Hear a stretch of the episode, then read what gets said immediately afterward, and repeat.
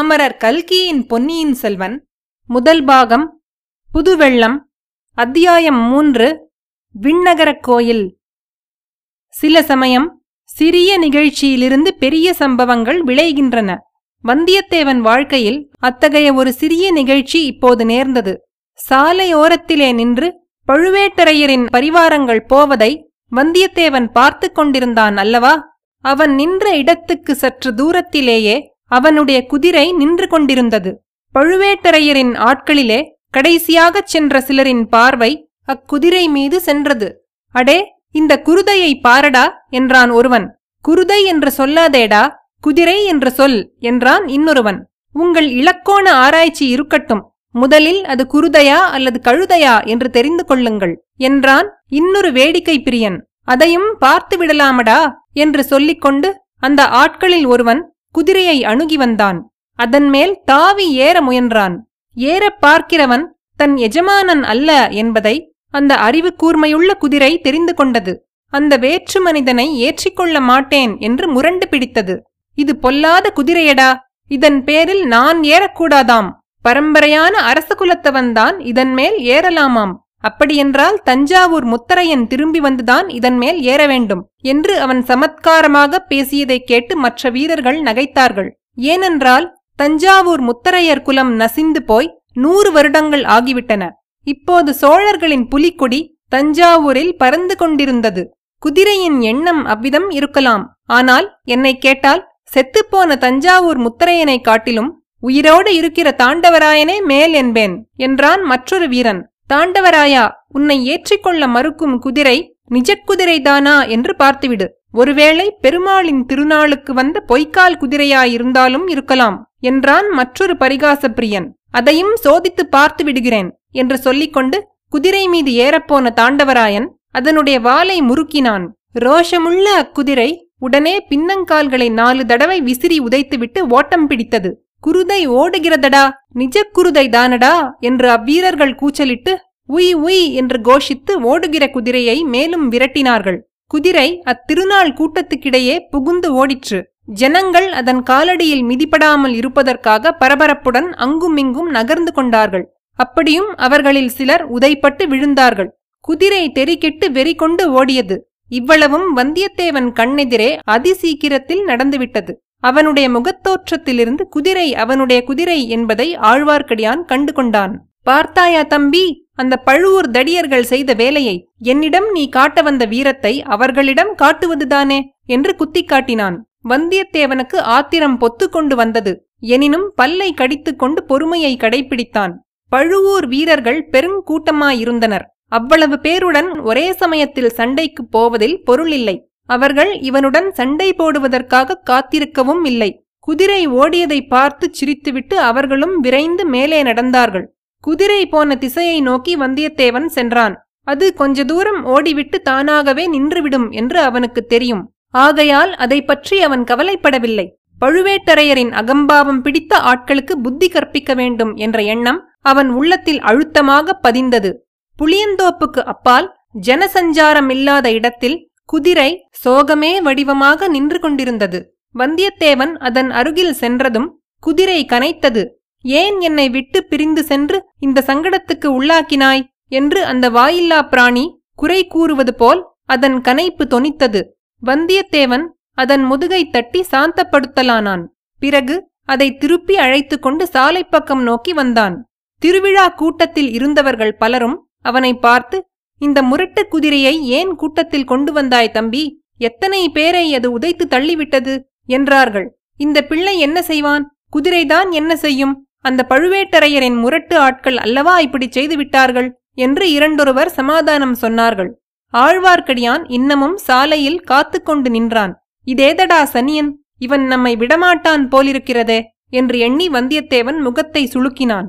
தம்பி, நீ எந்த பக்கம் போகப் போகிறாய் என்று ஆழ்வார்க்கடியான் கேட்டான். நானா, கொஞ்சம் மேற்கு பக்கம் சென்று பிறகு தெற்கு பக்கம் திரும்பி சிறிது கிழக்கு பக்கம் வளைத்து கொண்டு போய் அப்புறம் தென்மேற்கு பக்கம் போவேன் என்றான் வந்தியத்தேவன். அதையெல்லாம் நான் கேட்கவில்லை. இன்று ராத்திரி எங்கே தங்குவாய் என்று கேட்டேன். நீ எதற்காக அதை கேட்கிறாய்? ஒருவேளை கடம்பூர் சம்புவரையர் அரண்மனையில் நீ தங்குவதாயிருந்தால் எனக்கு அங்கே ஒரு வேலை இருக்கிறது. உனக்கு மந்திரம் தந்திரம் தெரியுமா என்ன? நான் கடம்பூர் அரண்மனைக்கு போகிறேன் என்பதை எப்படி அறிந்தாய்? இதில் என்ன அதிசயம்? இன்றைக்கு பல ஊர்களிலிருந்தும் பல விருந்தாளிகள் அங்கே வருகிறார்கள். பழுவேட்டரையரும் அவர் பரிவாரமும் அங்கேதான் போகிறார்கள். மெய்யாகவா என்று வந்தியத்தேவன் தன் வியப்பை வெளியிட்டான். மெய்யாகத்தான். அது உனக்கு தெரியாதா என்ன? யானை, குதிரை, பல்லக்கு, பரிவட்டம் எல்லாம் கடம்பூர் அரண்மனையைச் சேர்ந்தவைதான். பழுவேட்டரையரை எதிர்கொண்டு அழைத்து போகின்றன. பழுவேட்டரையர் எங்கே போனாலும் இந்த மரியாதையெல்லாம் அவருக்கு நடைபெற்றே ஆக வேண்டும். வந்தியத்தேவன் மௌன யோசனையில் ஆழ்ந்தான். பழுவேட்டரையர் தங்குமிடத்தில் தானும் தங்குவதென்பது எளிதில் கிடைக்கக்கூடிய வாய்ப்பு அல்ல. அந்த மாபெரும் வீரருடன் பழக்கம் செய்து கொள்ள ஒரு சந்தர்ப்பம் கிடைத்தாலும் கிடைக்கலாம். ஆனால் அவருடைய முரட்டு பரிவாரங்களுடன் ஏற்பட்ட அனுபவம் இன்னும் அவனுக்கு கசந்து கொண்டிருந்தது. தம்பி, எனக்கு ஒரு உதவி செய்வாயா என்று ஆழ்வார்க்கடியான் இரக்கமான குரலில் கேட்டான். உனக்கு நான் செய்யக்கூடிய உதவி என்ன இருக்க முடியும்? இந்த பக்கத்துக்கே நான் புதியவன். உன்னால் முடியக்கூடிய காரியத்தையே சொல்வேன். இன்றிரவு என்னை கடம்பூர் அரண்மனைக்கு அழைத்து கொண்டு போ. எதற்காக? அங்கே யாராவது வீரசைவர் வருகிறாரா? சிவன் பெரிய தெய்வமா திருமால் பெரிய தெய்வமா என்று விவாதித்து முடிவு கட்டப் போகிறீர்களா? இல்லை இல்லை, சண்டை பிடிப்பதே என் வேலை என்று நினைக்க வேண்டாம். இன்றிரவு கடம்பூர் மாளிகையில் பெரிய விருந்து நடைபெறும். விருந்துக்கு பிறகு களியாட்டம், சாமியாட்டம், குரவை கூத்து எல்லாம் நடைபெறும். குரவை கூத்து பார்க்க வேண்டும் என்று எனக்கு ஆசை. அப்படியிருந்தாலும் நான் உன்னை எப்படி அழைத்துப் போக முடியும்? என்னை உன் பணியாள் என்று சொன்னால் போகிறது. வந்தியத்தேவனுக்கு முன்னால் ஏற்பட்ட சந்தேகம் வலுப்பட்டது. இந்த மாதிரி ஏமாற்று மோசடிக்கெல்லாம் நீ வேறு யாரையாவது பார்க்க வேண்டும். உன்னை போன்ற பணியாள் எனக்கு தேவையில்லை. சொன்னால் நம்பவும் மாட்டார்கள். மேலும் நீ சொன்னதையெல்லாம் யோசித்துப் பார்த்தால் என்னையே இன்று கோட்டைக்குள் விடுவார்களோ என்று சந்தேகம் உண்டாகிறது. அப்படியானால் நீ கடம்பூருக்கு அழைப்பு பெற்று போகவில்லை என்று சொல்லு. ஒரு வகையில் அழைப்பு இருக்கிறது. சம்புவரையர் மகன் கந்தமாரவேள் என்னுடைய உற்ற நண்பன். இந்த பக்கம் வந்தால் அவர்களுடைய அரண்மனைக்கு அவசியம் வரவேணும் என்று என்னை பலமுறை அழைத்திருக்கிறான். இவ்வளவுதானா? அப்படியானால் உன் பாடே இன்றைக்கு கொஞ்சம் திண்டாட்டமாத்தான் இருக்கும். இருவரும் சிறிது நேரம் மௌனமாக போய்கொண்டிருந்தார்கள். ஏன் என்னை இன்னும் தொடர்ந்து வருகிறாய் என்று வந்தியத்தேவன் கேட்டான். அந்த கேள்வியையே நானும் திருப்பி கேட்கலாம். நீ ஏன் என்னை தொடர்கிறாய்? உன் வழியே போவதுதானே. வழி தெரியாத குற்றத்தினால்தான். நம்பி, நீ எங்கே போகிறாய்? ஒருவேளை கடம்பூருக்குத்தானா? இல்லை, நீதான் என்னை அங்கு அழைத்து போக முடியாது என்று சொல்லிவிட்டாயே. நான் விண்ணகரக் கோயிலுக்கு போகிறேன். வீரநாராயணப் பெருமாள் சந்நிதிக்குத்தானே? ஆம், நானும் அந்த ஆலயத்துக்கு வந்து பெருமாளை சேவிப்பதற்கு விரும்புகிறேன். ஒருவேளை விஷ்ணு ஆலயத்துக்கு நீ வரமாட்டாயோ என்று பார்த்தேன். பார்க்க வேண்டிய கோயில், தரிசிக்க வேண்டிய சந்நிதி. இங்கே ஈஸ்வரமுனிகள் என்ற பட்டர் பெருமாளுக்கு கைங்கரியம் செய்து வருகிறார். அவர் பெரிய மகான். நானும் கேள்விப்பட்டிருக்கிறேன். ஒரே கூட்டமாயிருக்கிறதே. கோயிலில் ஏதாவது விசேஷ உற்சவம் உண்டோ? ஆம், இன்று ஆண்டாள் திருநட்சத்திரம். ஆடி பதினெட்டாம் பெருக்கோடு ஆண்டாளின் திருநட்சத்திரமும் சேர்ந்து கொண்டது. அதனால்தான் இவ்வளவு கோலாகலம். தம்பி, ஆண்டாள் பாசுரம் ஏதாவது நீ கேட்டிருக்கிறாயா? கேட்டதில்லை. கேட்காதே. அதை காதினாலேயே கேட்காதே. ஏன் அவ்வளவு வைஷம்யம்? வைஷம்யமுமில்லை, விரோதமும் இல்லை. உன்னுடைய நன்மைக்குச் சொன்னேன். ஆண்டாளின் இனிய பாசுரத்தை கேட்டுவிட்டாயானால் அப்புறம் வாளையும் வேலையும் விட்டெறிந்துவிட்டு என்னைப் போல் நீயும் கண்ணன் மேல் காதல் கொண்டு விண்ணகர யாத்திரை கிளம்பி விடுவாய். உனக்கு ஆண்டாள் பாசுரங்கள் தெரியுமா? பாடுவாயா? சில தெரியும். வேதம் தமிழ் செய்த நம்மாழ்வார் பாசுரங்களில் சில தெரியும். பெருமாள் சந்நிதியில் பாடப்போகிறேன். வேணுமானால் கேட்டுக்கொள். இதோ கோயிலும் வந்துவிட்டது. இதற்குள் உண்மையிலேயே வீரநாராயணப் பெருமாள் கோயிலை அவர்கள் நெருங்கி வந்துவிட்டார்கள். விஜயாலய சோழனின் பேரனான முதற்பராந்தக சோழன் மதுரையும் ஈழமும் கொண்ட கோப்பரகேசரி என்ற பட்டம் பெற்றவன். சோழ பேரரசுக்கு அஸ்திவாரம் அமைத்தவன் அவனே. தில்லை சிற்றம்பலத்துக்கு அவன் பொன்கூரை வேய்ந்து சரித்திர புகழ் பெற்றவன். சோழ சிகாமணி, சூரசிகாமணி முதலிய பல விருது பெயர்களோடு வீரநாராயணன் என்னும் சிறப்பு பெயரையும் அவன் கொண்டிருந்தான். பராந்தகனுடைய காலத்தில் வடக்கே இரட்டை மண்டலத்து ராஷ்டிரகூட மன்னர்கள் வலிமை பெற்று விளங்கினார்கள். மானிய கேடத்திலிருந்து அவர்கள் படையெடுத்து வரக்கூடும் என்று பராந்தகன் எதிர்பார்த்தான். எனவே தனது முதற் புதல்வனாகிய இளவரசன் ராஜாதித்தனை ஒரு பெரிய சைன்யத்துடன் திருமுனைப்பாடி நாட்டில் இருக்கச் செய்தான். அந்த சைன்யத்தைச் சேர்ந்த லட்சக்கணக்கான வீரர்கள் வேலையின்றி சும்மா இருக்க நேர்ந்த காலத்தில் ராஜாதித்தன் ஒரு யோசனை செய்தான். குடிமக்களுக்கு உபயோகமான ஒரு பெரும் பணியை அவர்களை கொண்டு செய்விக்க எண்ணினான். வடக்காவேரி என்ற பக்தர்களாலும் கொள்ளிடம் என்று மற்றவர்களாலும் அழைக்கப்பட்ட பெருநதியின் வழியாக அளவில்லாத வெள்ள நீர் ஓடி வீணே கடலில் கலந்து கொண்டிருந்தது. அதில் ஒரு பகுதியை பயன்படுத்த எண்ணி தன் வசமிருந்த வீரர்களைக் கொண்டு கடல் போன்ற விசாலமான ஏரி ஒன்றை அமைத்தான். அதை தன் அருமை தந்தையின் பெயரால் வீரநாராயண ஏரி என்று அழைத்தான்.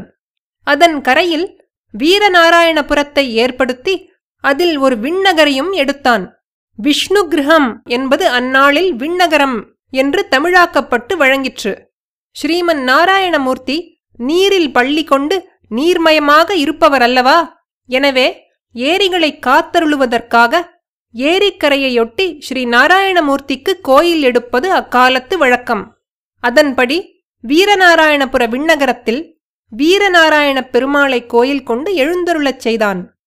அத்தகைய பெருமாளின் கோயிலுக்குதான் இப்போது வந்தியத்தேவனும் ஆழ்வார்க்கடியானும் சென்றார்கள். சந்நிதிக்கு வந்து நின்றதும் ஆழ்வார்க்கடியான் பாட ஆரம்பித்தான். ஆண்டாளின் பாசுரங்கள் சிலவற்றை பாடிய பிறகு நம்மாழ்வாரின் தமிழ் வேதத்திலிருந்து சில பாசுரங்களை பாடினான். பொலிக பொலிக பொலிக போயிற்று வல்லுயிர் சாபம் நலியும் நரகமும் நைந்த நமனுக்கு இங்கு யாதொன்றுமில்லை கலியும் கெடும் கண்டுகொள்மின் கடல்வண்ணன் பூதங்கள் மண்மேல் மலியப் புகுந்து இசை பாடி ஆடி உழிதரக் கண்டோம் கண்டோம் கண்டோம் கண்டோம் கண்ணு கினியன கண்டோம் தொண்டீர் எல்லீரும் வாரீர் தொழுது தொழுது நின்றார்த்தும் வண்டார் தன்னன் துழாயான் மாதவன் பூதங்கள் மண்மேல் பண்டான் பாடி நின்றாடி பறந்து திரிகின்றனவே. இவ்விதம் பாடி வந்தபோது ஆழ்வார்க்கடியானுடைய கண்களிலிருந்து கண்ணீர் பெருகி தாரை தாரையாய் அவன் கன்னத்தின் வழியாக வழிந்தோடியது. வந்தியத்தேவன் அப்பாடல்களை கவனமாகவே கேட்டு வந்தான். அவனுக்கு கண்ணீர் வராவிட்டாலும் உள்ளம் கசிந்துருகியது. ஆழ்வார்க்கடியானைப் பற்றி அவன் முன்னர் கொண்டிருந்த கருத்தும் மாறியது. இவன் பரம பக்தன் என்று எண்ணிக்கொண்டான். வந்தியத்தேவனைப் போலவே கவனமாக அப்பாசுரங்களை இன்னும் சிலர் கேட்டார்கள். கோவில் முதலிமார்கள் கேட்டார்கள். அர்ச்சகர் ஈஸ்வர பட்டரும் கண்ணில் நீர்மல்கி நின்று கேட்டார்.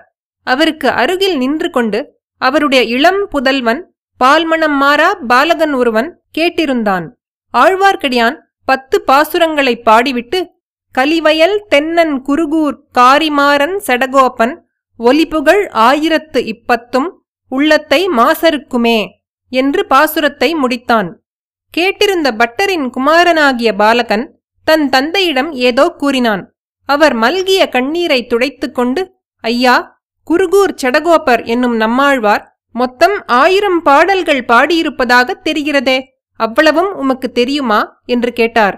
அடியேன் அவ்வளவு பாக்கியம் செய்யவில்லை, சில பத்துக்கள் தான் எனக்கு தெரியும் என்றான் ஆழ்வார்க்கடியான். தெரிந்தவரையில் இந்த பிள்ளைக்கு சொல்லிக் கொடுக்க வேணும் என்றார் ஈஸ்வரமுனிகள். பின்னால் இந்த ஊர் பல பெருமைகளை அடையப் போகிறது. பால்வடியும் முகத்தில் தேஜஸ் பொலிய நின்று நம்மாழ்வார் பாசுரங்களை கேட்ட பாலகன் வளர்ந்து நாதமுனிகள் என்ற திருநாமத்துடன் வைஷ்ணவ ஆச்சாரிய பரம்பரையில் முதலாவது ஆச்சாரியார் ஆகப்போகிறார். குருகூர் என்னும் ஆழ்வார் திருநகருக்குச் சென்று வேதம் தமிழ் செய்த நம்மாழ்வாரின் ஆயிரம் பாசுரங்களையும் தேடிச் சேகரித்து வரப்போகிறார். அப்பாசுரங்களை அவருடைய சீடர்கள் இசையுடன் பாடி நாடெங்கும் பரப்பப் போகிறார்கள். நாதமுனிகளின் பேரராக அவதரிக்கப் போகும் ஆளவந்தார் பல அற்புதங்களை செய்தருளப் போகிறார். இந்த இருவரும் அவதரித்த க்ஷேத்திரத்தை தரிசிக்க உடையவராகிய ஸ்ரீராமானுஜரே ஒரு நாள் வரப்போகிறார்.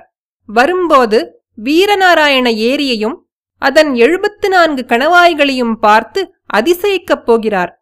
ஏரி தண்ணீர் எழுபத்து நாலு கணவாய்களின் வழியாகப் பாய்ந்து மக்களை வாழ வைப்பது போலவே நாராயணனுடைய கருணை வெள்ளத்தை ஜீவகோடிகளுக்கு பாயச் செய்வதற்காக எழுபத்து நாலு ஆச்சாரிய பீடங்களை ஏற்படுத்த வேண்டும் என்று அம்மகானின் உள்ளத்தில் உதயமாகப் போகிறது. அதன்படியே எழுபத்து நான்கு சிம்மாசனாதிபதிகள் என்ற பட்டத்துடன் வைஷ்ணவ ஆச்சாரிய புருஷர்கள் ஏற்படப் போகிறார்கள். இந்த மகத்தான நிகழ்ச்சிகளையெல்லாம் வைஷ்ணவ குரு பரம்பரை சரித்திரம் விவரமாகச் சொல்லட்டும் என்று விட்டுவிட்டு மறுபடியும் நாம் வந்தியத்தேவனை கவனிப்போம்.